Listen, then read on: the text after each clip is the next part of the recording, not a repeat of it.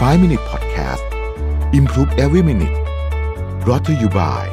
สีจันแป้งม่วงเจนทูคุมมันนาน 12 ชั่วโมง ปกป้องผิวจาก PM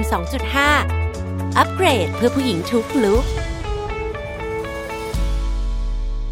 สวัสดีครับ 5 minutes นะครับ คุณอยู่กับประวิทย์หานุสาหะครับ วันนี้จะมาชวนคุยเรื่องของกับดักการวางแผนจากหนังสือเรื่อง The Frame เหมือนเดิมนะครับ เรามากันได้เกือบเกือบๆสัก 75%แล้วนะฮะก็คงเหลืออีกไม่กี่ตอนแล้วเดี๋ยวเล่มต่อไปก็น่าสนใจเช่นเดียวกันนะครับอะกลับมาที่เรื่องของเรานะครับมีงานวิจัยชิ้นหนึ่งนะครับที่ทำโดยมหาวิทยาลัยวอเตอร์ลูที่แคนาดานะครับเขาให้นักเรียนเนี่ย37 คน คาดคะเนว่าตัวเองจะใช้เวลาในการเขียนวิทยานิพนธ์เนี่ย thesis ตอนจบเนี่ยนะครับสักกี่วันนะฮะคำตอบเฉลี่ยคือ 33.9 วันนะครับ คนที่ส่งวิทยานิพนธ์ภายในเวลาที่ตัวเองคาดไว้เนี่ยมีแค่ 30%เท่านั้นเองนะครับ เพราะว่าเอาจริงแล้วเนี่ยพอเขียนจริงนะฮะใช้เวลา 55.5 วัน กรอบความคิดของการอิงปัจจุบันเนี่ยมาอธิบายปรากฏการณ์อันนี้ได้นะครับ เพราะว่ามันมีพลังมากในกระบวนการการคาดคะเนอนาคตนะครับ เราคาดคะเนอนาคตอยู่ตลอดเวลานะครับ โดยการจินตนาการ จินตนาการสิ่งที่ยังไม่มีหรือว่ายังไม่เกิดขึ้นในปัจจุบันนะครับ ว่ามันจะมีขึ้นในอนาคต ซึ่งมันเป็นเรื่องที่ยาก ซึ่งมันเป็นเรื่องที่ยากนะครับ แต่ว่าการจินตนาการนี่แหละเป็นสิ่งที่ทำให้มนุษย์เราเนี่ยแตกต่างจากสัตว์ชนิดอื่นนะฮะถ้าเราได้อ่านหนังสือเรื่องโฮโมดิอุสเนี่ยเขาพูดเรื่องนี้ไว้อย่างชัดเจนทีเดียวนะครับ การจินตนาการสิ่งที่มีอยู่ในปัจจุบันว่าไม่มีอยู่ในอนาคต ก็เป็นเรื่องยากเหมือนกันนะฮะคือทั้งสองขานี่ยากทั้งคู่ ดังนั้นการจินตนาการถึงอนาคตจึงหลุด ผลจากมุมมองปัจจุบันได้ไม่มากนัก คือมันต้องมีจุดอ้างอิงที่มุมมองปัจจุบันนะครับ ผู้เขียนได้บอกว่าสิ่งที่เขาทำทุกครั้งช่วงปิดภาคเรียนสมัยที่เรียนอยู่ประถมศึกษาก็คือว่าทำตารางกิจวัตรแบบวงกลมนะครับ ตอนนี้เมื่อมาคิดคิดดูเนี่ย เป็นตารางกิจวัตรที่ไม่สมจริงจนหน้าขันนะฮะ แต่ตอนนั้นผู้เขียนบอกว่าตั้งใจทำจริงๆราวกับว่าทุกอย่างจะเกิดขึ้นจริง ตารางกิจวัตรแบบวงกลมเป็นยังไงนะครับ ก็คือเป็นวงกลมอันนึงนะครับ แล้วก็เขียนเวลาเข้าไปเหมือนนาฬิกานี่แหละนะฮะ แต่ว่าเวลานั้นมี 24 ชั่วโมงนะครับ แล้วก็เขียนนะว่าจะทำอะไร กินอาหารเช้าทบทวนบทเรียนอ่านหนังสือ ตั้งแต่9โมงถึง 10โมงอะไรต่างๆเหล่านี้เหมือนปฏิทินเรานั่นนะครับที่เราใช้ในการทำงานเพียงแต่ว่านี่เป็นวงกลมเท่านั้นเองนะครับ อย่างผู้เขียนบอกว่าเวลาตื่นนอนโดยปกติจะเขียนไว้ว่า6โมงหรือ6โมงครึ่ง เป็นเวลาที่ช่วงเปิดภาคเรียนเนี่ยยังทำแทบจะไม่ได้เลยนะครับ ก็เลยบอกว่าคนเราเนี่ยมักจะวางแผนไว้ยากเกินกว่าที่จะทำได้เสมอ การออกกำลังกายในตอนเช้าที่ปกติไม่เคยทำก็เขียนไว้นะฮะการอ่านหนังสือพิมพ์ที่ไม่มีนักเรียนประถมคนไหนอ่านก็เขียนลงไปด้วย แน่นอนว่าการอ่านหนังสือตอนเช้า เป็นกิจวัตรที่เขียนลงไป แต่ไม่เคยได้ทำเลยนะครับทว่าพอเขียนตารางนี้ไปสักสามวันเนี่ย ตารางกิจวัตรแบบวงกลมก็ถูกหลงลืมไป นะฮะแล้วมันก็เป็นแบบนี้ซ้ำๆจนกระทั่งบอกว่าโตขึ้นมาก็ยังเป็นแบบนี้อยู่นะครับ ทีนี้ธรรมชาติอันหนึ่งของมนุษย์ก็คือเรามักจะกะเกณฑ์ว่าตัวเองจะทำอะไรได้เยอะกว่า หรือว่ามากกว่าความเป็นจริงอยู่เสมอนะครับเอ่ออันนี้ผมก็ประสบด้วยตัวเองหลายครั้งนะเอาเรื่องง่ายๆเลยแหละ เอาแค่ตื่นไปวิ่งเนี่ยนะฮะยอมรับตามตรงเลยว่าเวลาเขียนลงไปในปฏิทินของตัวเองเนี่ยนะฮะ time boxing เนี่ย มักจะเขียนแล้วมักจะทำได้น้อยกว่าความเป็นจริงคือไม่เคยทำเกินที่เขียนไว้อะน้อยกว่าเสมอ สมมติเขียนว่าจะไปวิ่งอาทิตย์ละห้าวันเนี่ยมันจะไม่ได้อะครับห้าวันมันจะมีวันที่ขาดไปบ้าง เขียนไว้ว่าจะเขียนบทความให้ได้อาทิตย์ละสี่ตอนอะไรอย่างเงี้ยมันก็จะมีอาจจะหายไปสักตอนหนึ่งอะไรประเภททำนองนี้เนี่ยนะครับเพราะฉะนั้น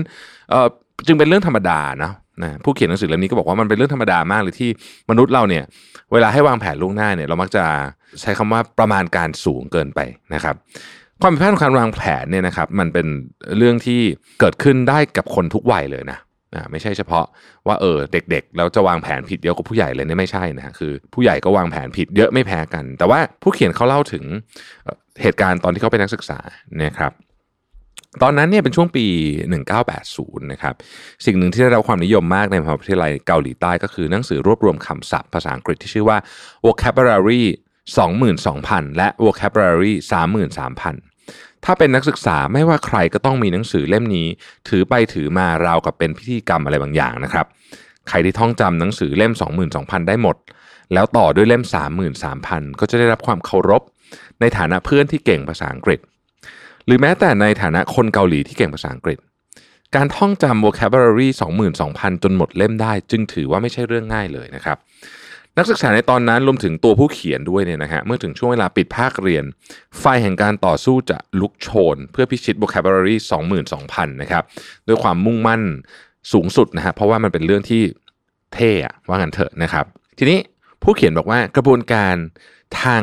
จิตเนี่ยมันจะคล้ายๆกันหมดนะฮะเขาคิดว่ามันเป็นลักษณะแบบนี้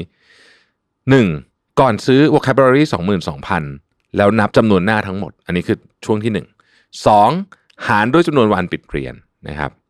3. จะได้จำนวนหน้าที่ต้องอ่านต่อวัน แล้วก็พบว่า โอ้ มันแค่วันละสองสาหน้าเอง การอ่านหนังสือวันละสองสาหน้าเนี่ยนะครับต่อให้เป็นหนังสือคำศัพท์เนี่ยก็ไม่ได้ฟังดูเหลือบ่ากว่าแรงอะไรเนาะโดยเฉพาะสำหรับนักศึกษาที่ก็คุ้นเคยกับการอ่านหนังสืออยู่แล้ว อย่างไรก็ดีเมื่อเวลามาถึงนะฮะ เวลาเขาผ่านไปอย่างรวดเร็วพอปิดภาคเรียนนะครับปิดภาคเรียนหนึ่งสัปดาห์แล้วก็ยังพอสบายใจได้อยู่นะครับเริ่มนับจำนวนหน้าใหม่แล้วหารด้วยจำนวนวันปิดภาคเรียนที่เหลือก็ยังก็ยังไม่ได้ต่างจากเดิมมาก อาจจะเพิ่มเป็น 3-4 หน้าต่อวัน หลังจากนั้นพอทำจริง ๆ ก็ทำได้แค่ไม่กี่วัน แล้วก็เริ่มห่างไกลจากแผนที่วางไว้ จู่ๆเวลาปิดภาคเรียนก็จบลงไปโดยว่างเปล่าโดยไม่ทันรู้ตัว และเมื่อถึงช่วงปิดภาคเรียนครั้งต่อไป ก็จะวางแผนอีกครั้งว่า คราวนี้จะต้องทำให้สำเร็จ แต่สุดท้ายก็เป็นเหมือนปิดภาคเรียนครั้งก่อนนะครับ สักพักก็ถึงเวลาต้องเขียนวิทยานิพนธ์จบการศึกษา vocabulary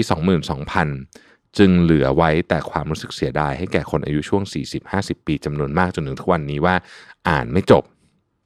สถานการณ์ทั้งหมดนี้เกิดขึ้นจากแผนการในอนาคตของเรา ได้รับอิทธิพลจากความมุ่งมั่นในปัจจุบันมากเกินไป ผมขอพูดอีกครั้งหนึ่งนะฮะแผนการในอนาคตของเราได้รับอิทธิพลจากความมุ่งมั่นในปัจจุบันมากเกินไป นั่นไม่ใช่ว่าเรามุ่งมั่นไม่พอนะ แต่ว่าการยึดติด กับความมุ่งมั่นในปัจจุบัน แล้วเขียนแผนการในอนาคตทำให้ความสนใจมุ่งไปที่ภายในตัวเองเท่านั้น คือเรามองอยู่กับด้วยแรงผลักของเราเท่านั้นเนี่ยนะครับ การตระหนักรู้เกี่ยวกับความมุ่งมั่นที่ร้อนแรง ความมุมานะ ความผิดพลาดในอดีต รวมทั้งการเชื่อมั่นในตัวเองว่าครั้งนี้จะไม่เหมือนเดิมทำให้มั่นใจว่าความมุ่งมั่นในปัจจุบันจะยังคงอยู่ไปจนถึงอนาคตแน่นอน เรื่องนี้จริงกับทุกเรื่องลดน้ำหนักอะไรก็เหมือนกันหมดทั้งนั้นนะครับ ในขณะเดียวกันก็สรุปไปเลยว่าสิ่งที่ไม่มีอยู่ในปัจจุบันจะไม่มีอยู่ในอนาคตด้วย ดังนั้นเรื่องที่เราไม่ได้คาดหวังไว้ เช่น ป่วย การท่องเที่ยว การเสียชีวิตของญาตินะครับ ฟ้าฝน เพื่อนชวน หนังที่เราชอบเข้า ทะเลาะกับแฟน และอื่นๆ อีกมากมายเนี่ยนะ ซึ่งเป็นอุปสรรคที่ทำให้ไม่สามารถทำตามความตั้งใจไว้ได้เนี่ย มันไม่มีอยู่ในจินตนาการเกี่ยวกับอนาคต มันเหมือนกับสิ่งที่เรียกว่าเป็นสภาวะการมองเห็นในอุโมงค์นะครับ นั่นก็คือเมื่อนั่งรถเข้าไปในอุโมงค์เนี่ย เราจะไม่เห็นข้างทางและข้างนอกอุโมงค์ถ้าไม่อยากทำผิดพลาดด้วยการมองเห็นแค่ความมุ่งมั่นภายในตัวเองที่มีอยู่ในปัจจุบัน เราต้องใช้ปัญญา เพื่อพิจารณาจริง ๆ ว่าตัวแปรในสถานการณ์ต่างๆ ที่ไม่มีอยู่ในปัจจุบัน แต่อาจจะเกิดขึ้นในอนาคต เราควรจะรับมือกันยังไง เวลาฟังคำพูดของคนที่วางแผนการทำงานในทางบวกมากเกินไป เราต้องมีใจที่ยืดหยุ่นเพื่อกลั่นกรองสิ่งที่ได้ฟังอีกครั้งหนึ่งนะครับ อันนี้ใช้ได้กับทุกเรื่องจริงๆนะฮะมีประโยชน์มากๆเลยบทนี้ผมชอบมากนะครับ ขอบคุณที่ติดตาม 5 minutes นะครับ สวัสดีครับ 5 Minute Podcast Improve Every Minute Presented by สีจันแป้งม่วงเจนทู